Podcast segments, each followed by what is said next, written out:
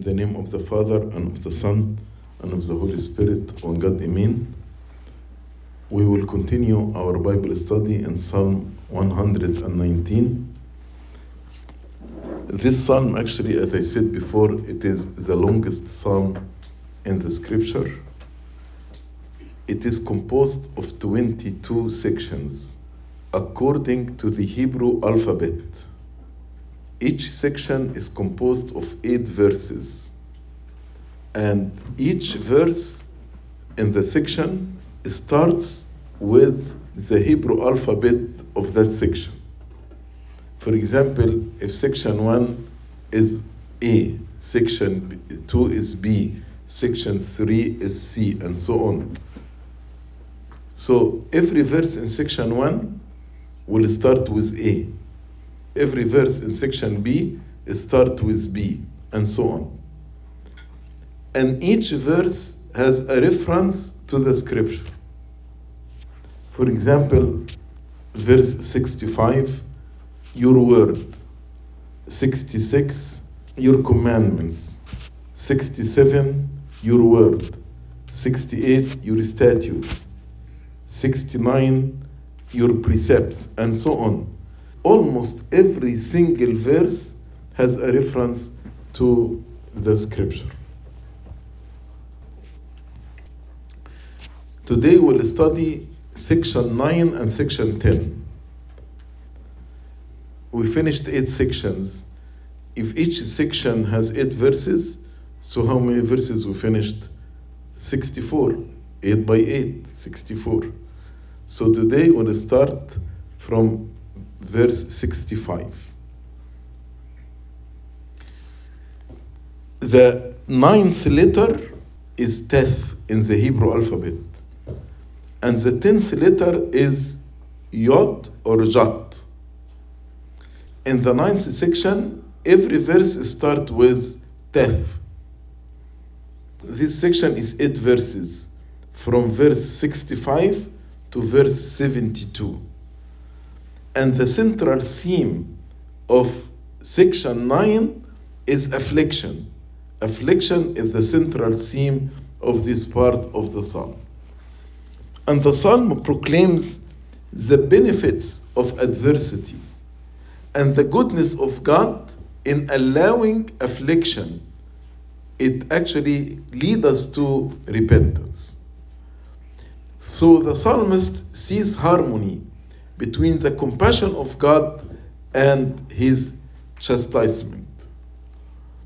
The psalmist's burden or affliction was to learn something from the affliction. And God, out of his great love to his children, turns the affliction by the wicked into edification of the souls of his children. So when the church is persecuted, God changes this into our edification. These verses reveal the source of affliction. And in verse 65, the purpose of affliction from 66 to 68, and some realities of affliction from 69 to 72. Then in the 10th section, from verse 73 to 80, that is the Hebrew letter Yod or Jot. Each verse in section 10 start with this letter. So the psalmist in section 10 is experiencing some persisting type of affliction. So the affliction is continuous with him, which he attributes to the hands of God. God allowed this for his edification. The psalmist is in deep sorrow, but looks to be delivered to this affliction to be a blessing in his life. Facing some difficulties raise questions concerning the justice of God. All of us, when we go through difficult time, we have some questions. Where is the justice of God? Where is His care for His children? Why does God allow for His children to pass through affliction? So the psalmist in section 10 present himself and his life as a living answer to those questions. God allows this to happen for our blessing and our edification. He has been promised some great blessing by God, but he has not realized it full inner blessing or outward prosperity. Yet he waits for God's word and for the fulfillment of God's promise. So he trusted in God. So although he did not realize the full inner blessing or the outward prosperity, but he is waiting for God to fulfill his promises. Section 9, the theme of it, the benefit of the time of affliction. Section 10, the theme of it, confidence in the Creator and His Word. We'll start by section 9. Verse 65. You have dealt well with your servant, O Lord, according to your word. So this section begins with a note of gratitude. You have dealt well with your servant, O Lord, according to your word. So the psalmist finds himself thankful for God's good dealing toward him and that blessings that come according to the word of God, according to his promises. Many may say that God has dealt well with them when they experience prosperity. But the psalmist here wrote that God has dealt well with him, but he was not thinking about prosperity. He said this actually when he was suffering affliction. He was confessing that even in his affliction, God had dealt well with him. Like Job, when he was afflicted, he fell to the ground and worshipped. And he said, Naked I came from my mother's womb, and naked shall I return there. The Lord gave, and the Lord has taken away. Blessed be the name of the Lord. But Job's wife, like many prosperity minded people, could not understand Job's perspective, how he is praising God even in the time of affliction. But Job understood that prosperity and affliction came by means of God's kind providence. If God allowed prosperity, this is for our benefit. And if God allows affliction, this also for our benefit. He said, You have dealt well with your servant, O Lord, according to your word, according to your promises. According to your word implies that the psalmist not only knew the promises of God by his intellect and asked in prayer, but he experienced them. He received the promises, the fulfillment of promises by faith, and experienced them in his life.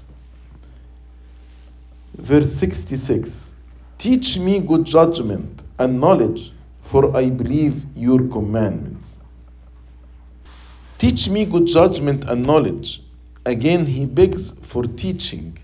Many times in this psalm, he repeated the word, Teach me, teach me. When God afflicts his people or allow affliction in our life, God intends to teach us. So David is saying, since God has dealt well with me, I am encouraged to pray for judgment, to appreciate the Lord's goodness. In order to see affliction as a blessing for God, I need to have good judgment. He said, Teach me good judgment and knowledge, for I believe your commandments. Belief comes from the heart. So his heart was right. I believe your commandment. Now he is hoping that his mind, his head, would be made right. That's why he said, Teach me good judgment and knowledge, because in my heart I believed your commandments. He had faith. Therefore, he had hoped to receive wisdom. Faith in his heart, he needs wisdom in his mind. That's why he asked for good judgment and knowledge.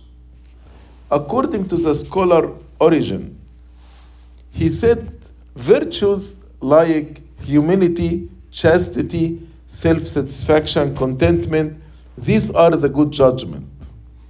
These virtues are good judgment. And the mental virtues are the knowledge. So the scholar Origen says he can have both the benefit of practical gifts like chastity, like contentment, and the mental ones, the knowledge, good judgment and knowledge. According to the saying of King Solomon in Proverbs chapter 8, verse 10, receive my instruction and not silver, and knowledge rather than choice gold. Instruction is a good judgment, knowledge is the mental virtue. So he said, instruction are better than silver, and knowledge better than choice gold. David wanted God to teach him because he really did believe the commands and the word of God. So if we really do believe his word, then we should want him to teach us to live wisely and obediently. Obediently is the good judgment. Wisely, this is the knowledge. Verse 67 Before I was afflicted, I went astray. He was like the prodigal son, he went astray. But the affliction restored him to God. But now I keep your word. So before I was afflicted, I went astray. That's the benefit of affliction. But now I keep your word. So there was a time when the psalmist was more likely to go astray from God's word and from the wise life revealed in the word of God. He went astray. In verse 67, he's speaking about lessons learned from the hard way, from the affliction. David recognized God's action and work in his life of affliction. God allowed affliction so David may repent and return back to God. I went astray. David could have been speaking of many times within his life when he went astray. But the key word here before I was afflicted. David acknowledges that it was the discipline of God that brought him back.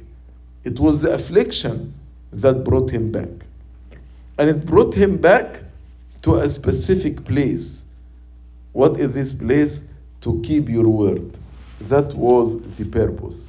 Before I was afflicted, I went astray, but now I keep your word.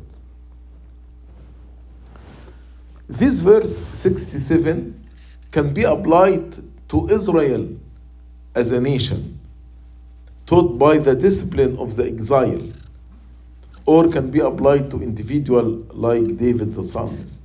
In our life can be applied to all of us when God allow persecution or afflictions, or can be يعني, applied to individuals. Unfortunately, prosperity sometimes leads to iniquity because we feel we have everything. it makes people proud of themselves, forgetful of God, love the world, and deaf to the correction of the Word of God. But affliction often becomes so necessary when one goes astray, and it is so useful in reminding the person and returning him back to the ways of duty and of truth. Many times, people, when they ask, How should I deal with my son who is abusing drugs? And the advice we give them, don't enable them. Let them reap what they are sowing. Because in this affliction, in reaping what they were sowing, this affliction will make them recover and return back to God. But if we try to deliver them from every problem they put themselves in it, then why they would repent? The children of God will always benefit sooner or later by affliction. Yes, during the time of discipline, it's not fun, it's not good.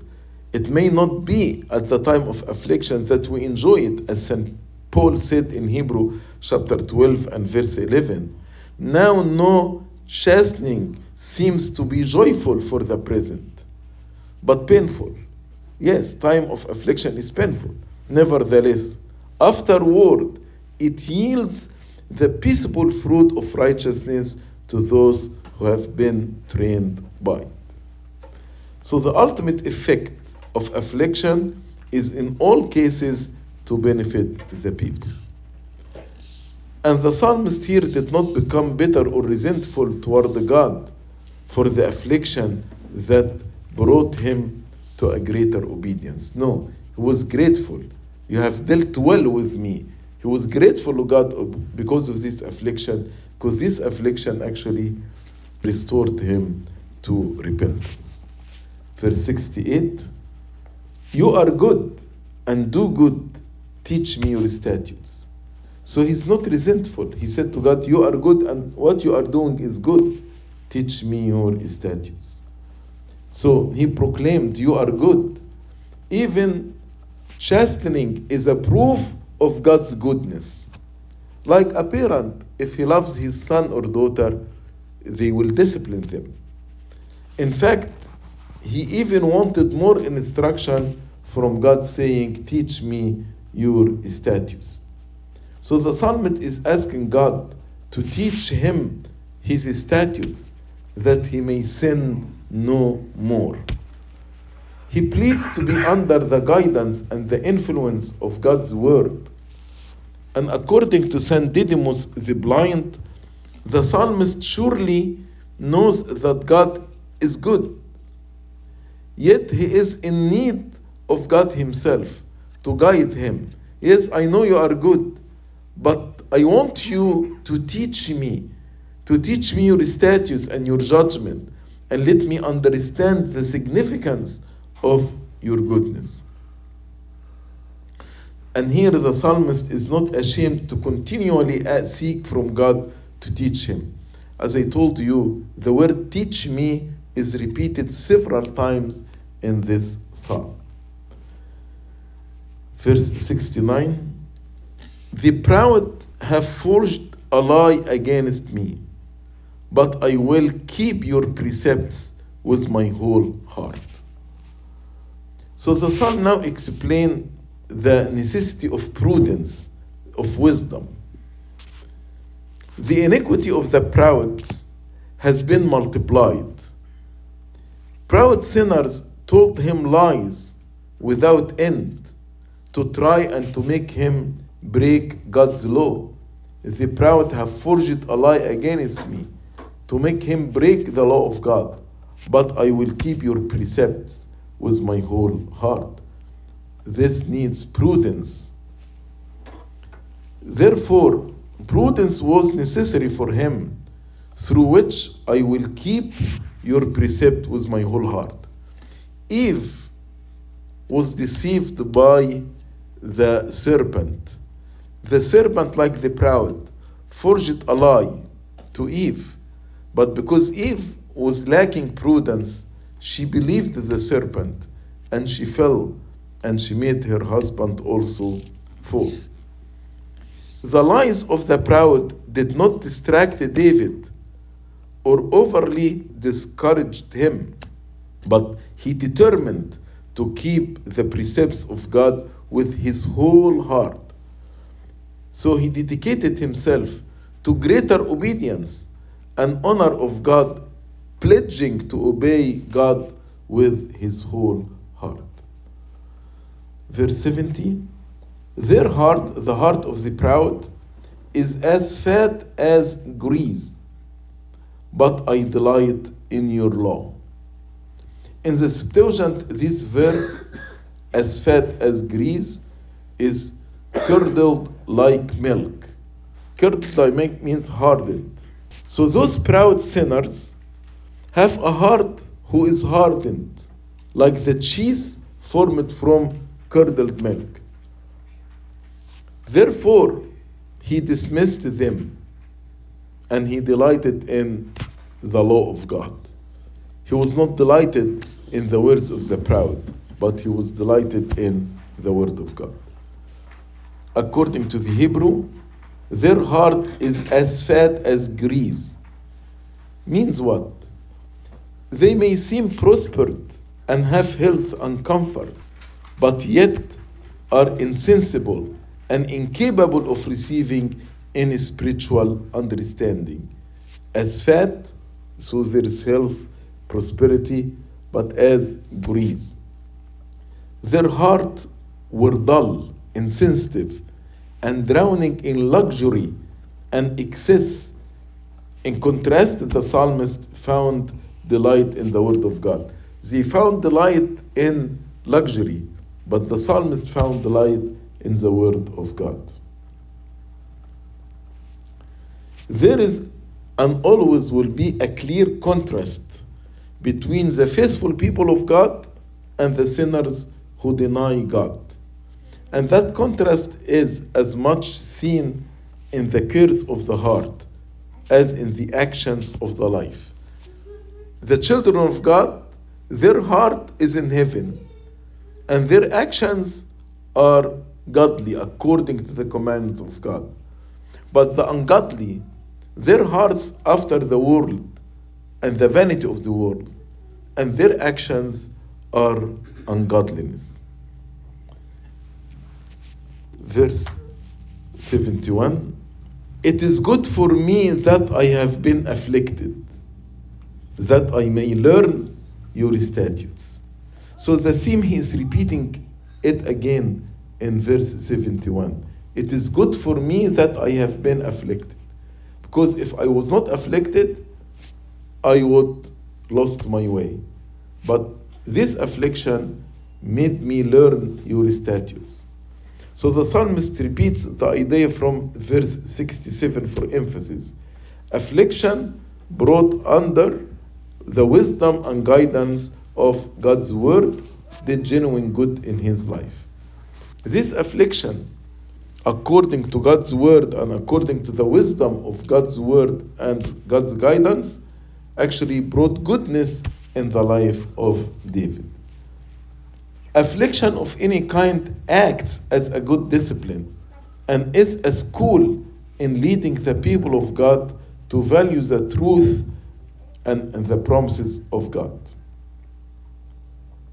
St. Augustine says, He seems to me to have signified that to know these is the same thing as to keep them.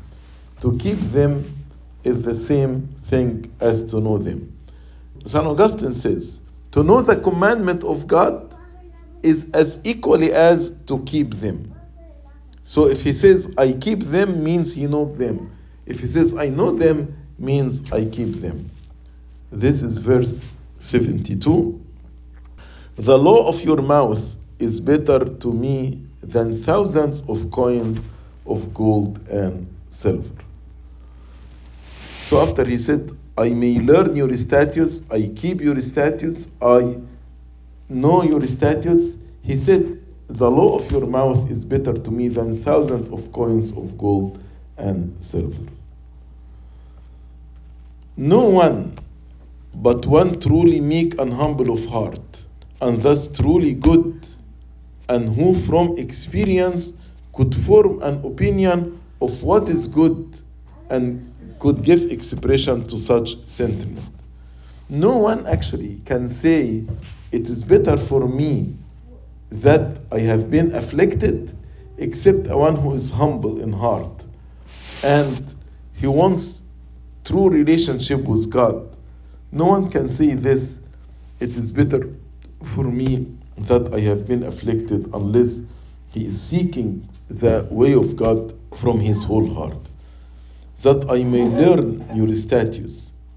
This also shows how valuable the learning of God's word was to the psalmist and how this should be valuable to all of us to spend the time in learning the word of God. It is entirely worth it for him, for David, to endure affliction if only he could learn the statutes of God in the process. As if David say, if I need to go through affliction so that I learn your statutes, it's worth it. This made a time of painful affliction worthwhile. If you understand that even trouble can be good, and if it teaches him the Word of God, if it's more valuable than his comfort, then it is more valuable than the riches. So he's saying, if the trouble will make me learn the Word of God, and the Word of God will bring this heavenly peace and goodness in me, then the Word of God is more valuable than the riches of the world. That's why he said, The law of your mouth is better to me than thousands of coins of gold and silver. This great value of the Word of God came from a life that had known affliction. If David was not afflicted, he wouldn't realize the value of the Word of God. It was love and appreciation from the field of battle, not the palaces of ease and comfort. David committed adultery and murder when he was in the palace. But when he was running from King Saul in the wilderness, he lived a life of repentance. David was rich, and his riches increased over the time, and yet he did not set his heart upon the riches of the world, but upon the word of God. He said, Your word is better than thousands of coin of gold and silver. Because through the observance of the law of God, we acquire life everlasting. The gold and silver will never give us eternal life. No treasures can be compared with the eternal life. St. John Chrysostom wonders and say, Was St. Peter the apostle poor when he had no gold or silver to give to the lame man? When he told him, Silver and gold I don't have, but what I have I give you. In the name of Jesus Christ, rise up and walk. Gold and silver wouldn't make this miracle, but the name of the Lord Jesus Christ was able to heal this person. This finished section 9. We'll start from section 10. Your hand have made me and fashioned me. Give me understanding that I may learn your commandments. So, this part of the psalm begins with the smallest Hebrew letter, the tenth letter is Jot. And if you remember in the Sermon of the Mountain, the Lord said, Till heaven and earth pass away, one jot or one tittle will by no means pass from the law till it's fulfilled. The word jot here is the tenth letter from the Hebrew alphabet, and the Lord referenced it in the Sermon on the Mount. In the next eight verses, the psalmist gives many reasons for asking the grace to observe the law. He asking God to grant him his, his grace to observe the law of God. The first reason from the fact of his being one of God's creatures. He said, I am created by God.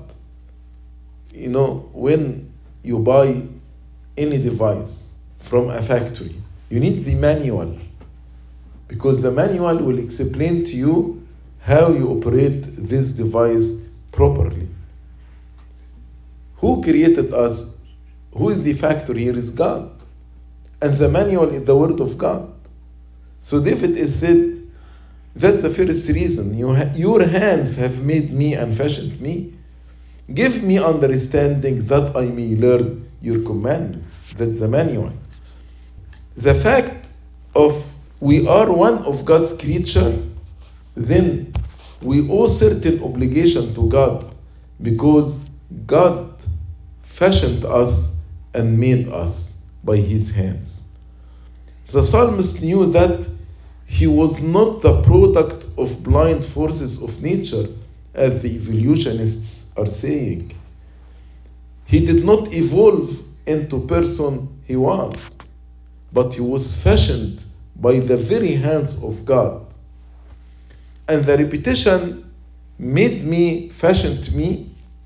You, your hands have made me and fashioned me. This repetition, according to some, may refer to the creation of the body and the soul.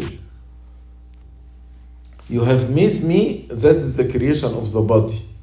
Then, when God breathed the soul into Adam, that's fashioned me. But according to other, this refers to the creation of man and then the rebirth in the baptism. So you made me, that's in our creation. You fashioned me in baptism. Every man is as truly the work of God's hand as the first man, Adam. All of us, we can say the same word You have made me and fashioned me. Everyone is obligated to God as the one, as God is the one who gives us the life. He's our creator, knows what is best for us. The word fashioned me not only recognizes God as his creator, but includes that it is God who is his sustainer. God did not only create us, but he sustains our life. Being thus entirely belonging to God and owing God the most profound obedience. That's why David is asking God, Give me understanding. This is a plea for the ability to understand and discern the commandments of the Almighty God. Give me understanding to understand your commandment.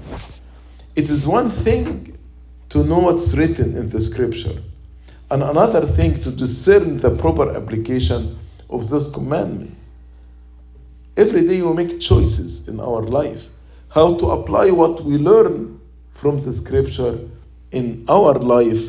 This needs understanding from God. So he asks for and expect help in understanding how God created him and what his obligation are to his maker. You are my maker, you are my creator. So give me understand this and my obligation toward you. The evolutionists, unfortunately, they don't understand God's commandment and God's word. God made us, and therefore God should not forsake and reject us. At the same time, we should acknowledge the service that we owe God as our Creator. God created us, He will take care of us, He will sustain us. But we should acknowledge the service we owe to God. People hear the word of God through his servant, the servants of God. But the understanding is gift from God. We come to the church and we hear the word of God. But we need to pray to God to give me the understanding.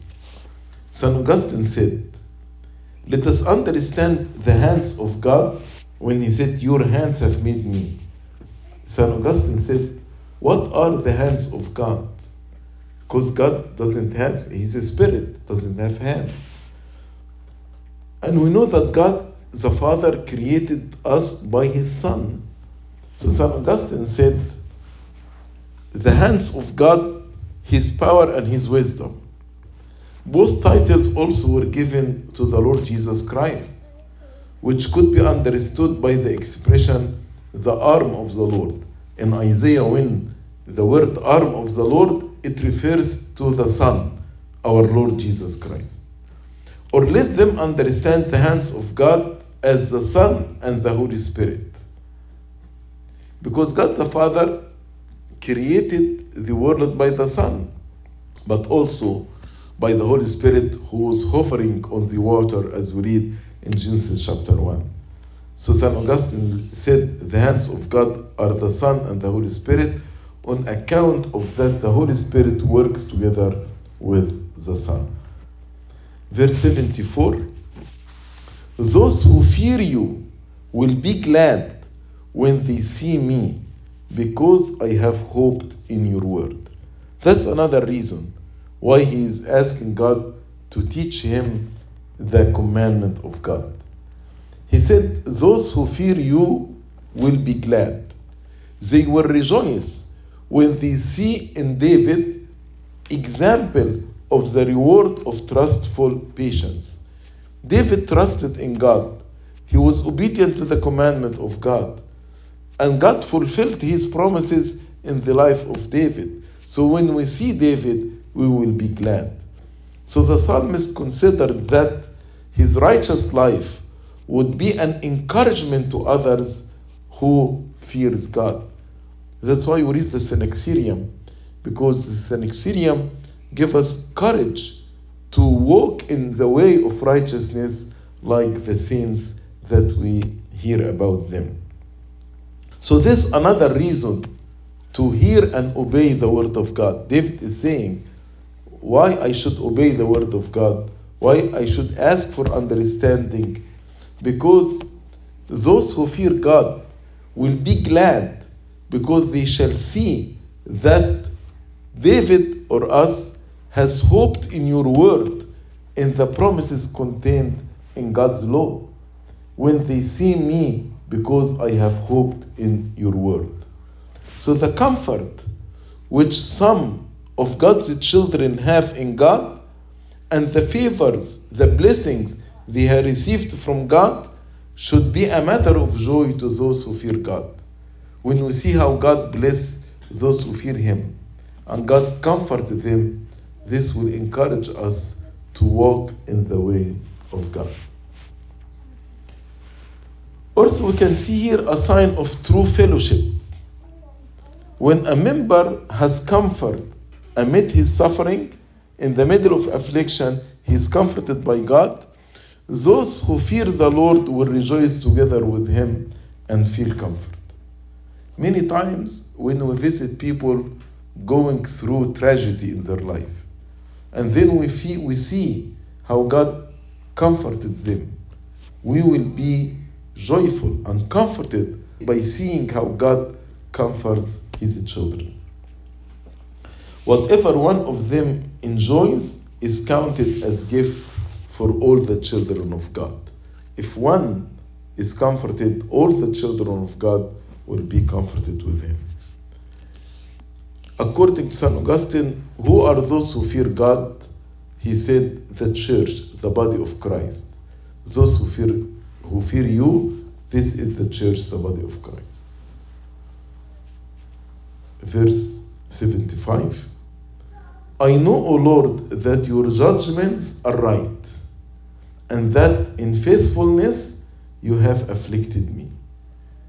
So here David is confessing, In faithfulness you have afflicted me. I deserve it. Your judgments are right. I'm not saying why you did this to me. Because, yes, in faithfulness you have afflicted me. All God's law are in conformity with the perfect standard of his righteousness. That's why David said, Your judgments are right. His attention upon God's word has, has given the psalmist a wise and godly perspective even in the season of suffering. Many of us, when we suffer, we question the judgment of God, we question his righteousness. Very rare among us to say, You have been faithful in afflicting me. Very, very few people who are saying this. But David can proclaim the righteousness of God's judgment even when he is afflicted.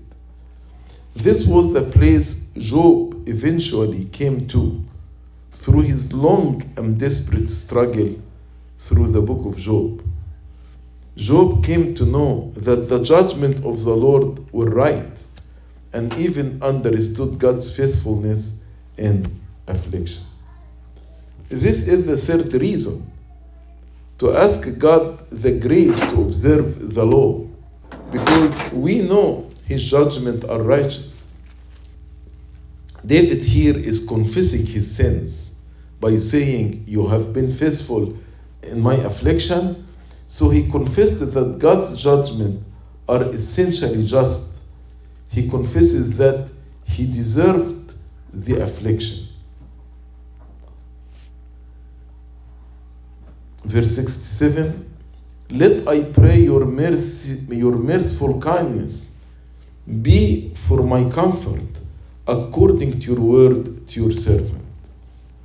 So therefore, David does not complain of God's justice. He knows he deserved it.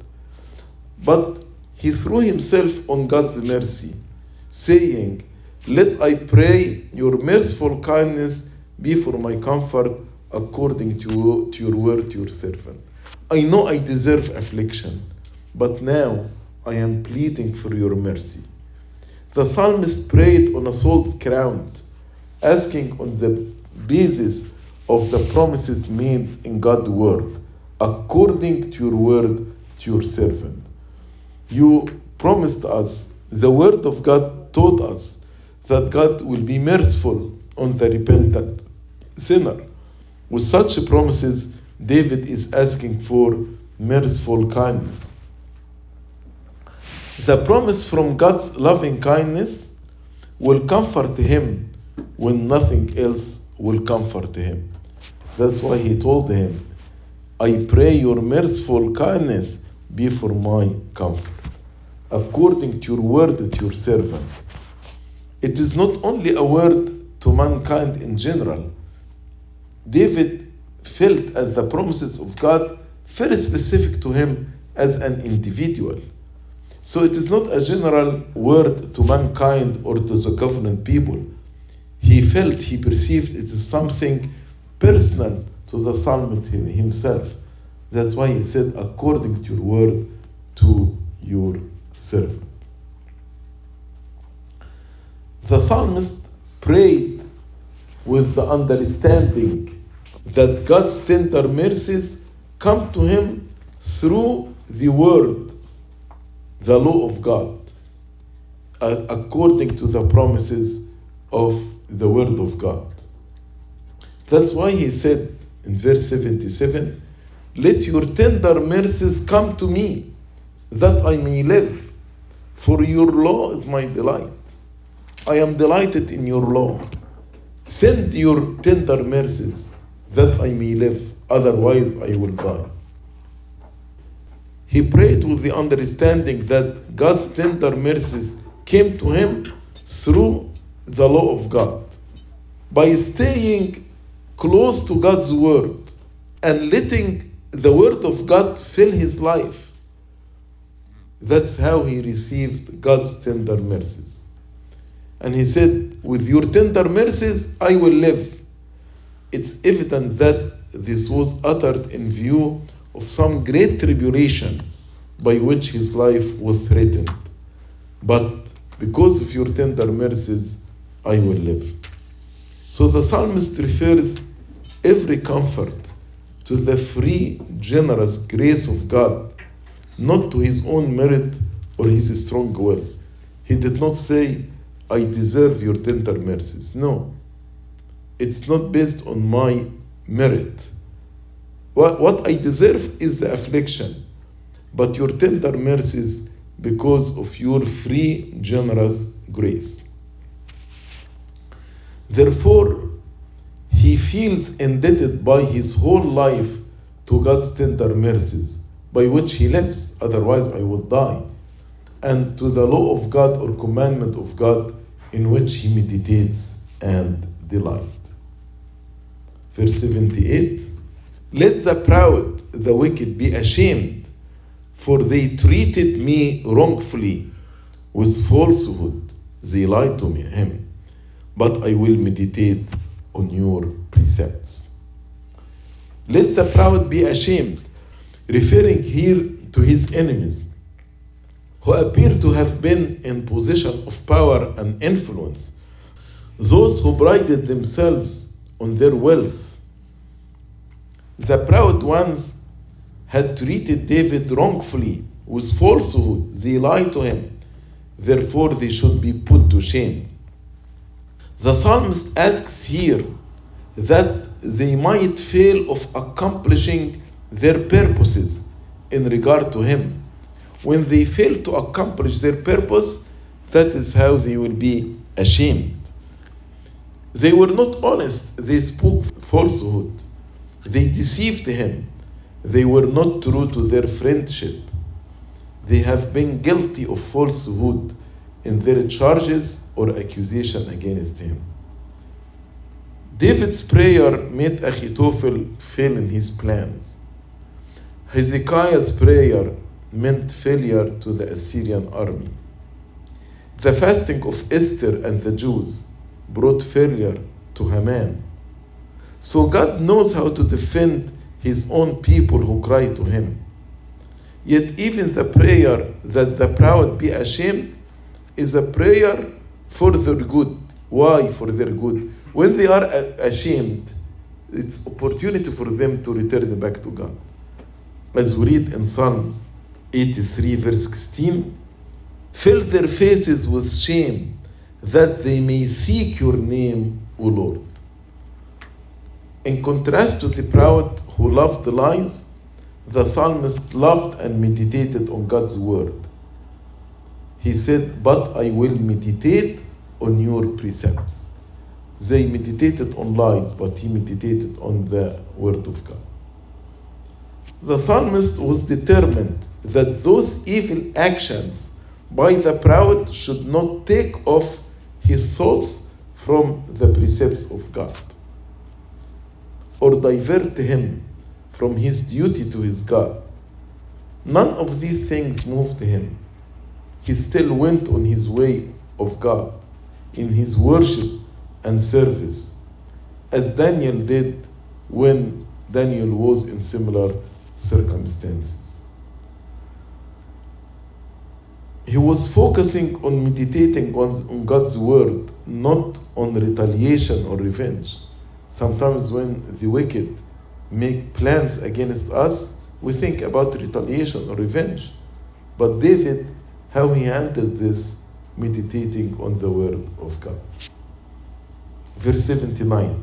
After he spoke about the proud, the wicked, he said in verse 79, Let those who fear you turn to me, come back to me, those who know your testimonies.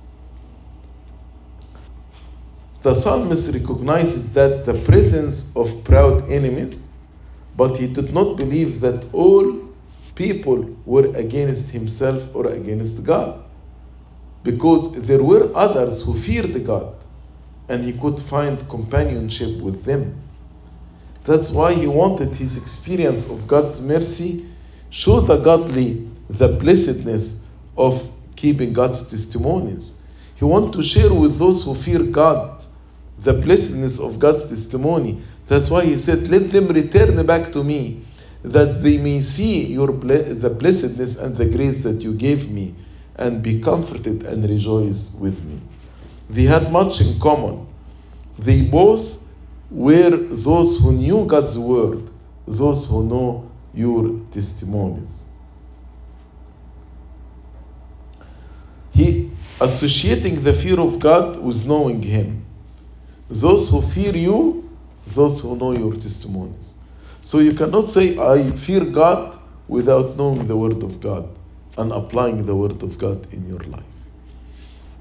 And as the believer finds trouble from the world and from the proud, he prays that he might find help from the people of God. But some commentators think that verse 79 refers to the affair of Bathsheba when David committed adultery and murder. Those who feared the God chose not to keep company with David because of his sin, because he brought dishonor to God and to his name by his sin. And this grieved David to see the godly people are disconnected from him. That's why he desires of all things that they would turn to him again. St. Augustine said this verse actually applies about Christ. Let those who fear you turn to me, those who know your testimonies. As if Christ is saying, Those who repent and fear you, return back to me. St. Augustine says, Because Christ was made sharer in our mortal state by his incarnation, that we might also become partakers in his divine nature. Jesus, it is unto whom that they who fear God turn. So when we fear God, we turn to the Lord Jesus Christ. And who know the testimony of God, they turn to the Lord Jesus Christ. So as the psalmist compared himself with the proud who spoke lies, he still recognized his need for greater obedience to God. That's why in verse 80, the proud actually they meditated on falsehood. But David wants a deeper obedience to God. That's why in verse 80, which is the last verse in our Bible study tonight, he said, Let my heart be blameless regarding your statutes, that I may not be ashamed. The proud are ashamed, but he said, I don't want to be ashamed like the proud, so let my heart be blameless regarding your statutes. So he asked God and depended on God for an obedient, blameless heart and life. He want to have obedient, blameless heart and life. The New Testament has many examples of hearts that were not blameless, like Judas, Ananias, Sapphira, Alexander, Demas. Such examples should make us pray according to Psalm 139 Search me, O Lord, and know my heart. See if there is a wicked way, and give me a way everlasting, that I may not be ashamed. So, this is a valid desire. He doesn't want to be ashamed. The psalmist wanted a life lived unashamed. That the desire was for a sense of no inward shame, but he was right with God and had no public shame in the eyes of others. He doesn't want to be ashamed inwardly or outwardly. His obedient life, let my heart be blameless regarding your statutes. So, this obedient life leads to this unashamed life. When you obey the word of God, you will not be ashamed, neither inwardly or outwardly. The psalmist asked God for a perfect and complete heart that's fully focused on the statutes of God, so that this shame will be forever avoided. He will never be ashamed. So here he closes as he began with a petition of prayer. Let my heart be blameless regarding your statutes, that I may not be ashamed. He reminds himself of how intimately connected is the heart and the life. When he is obedient in his heart, the life will be not ashamed. Who he is on the inside and how he lives on the outside, they are connected. If my heart is blameless and complete in its obedience, then my life will be without shame. As we read in Proverbs chapter 4, verse 23 Keep your heart with all diligence, for out of it spring the issue of life. And Jeremiah chapter 17, verse 9 tells us the heart is deceitful above all things. The heart is deceitful above all things and desperately wicked. Who can know it? That's why it's a beautiful prayer when we say to God, Let my heart be blameless regarding your statutes. The psalmist knew well this truth that the heart is deceitful above all things and desperately wicked. That's why he said, Let my heart be blameless regarding your statutes, that I may not be ashamed. The psalmist knows he needs the Lord and the Word of God if he is to have a pure heart and to live a life without blame or shame. This concludes Bible study for tonight. Glory be to God forever and ever. Amen.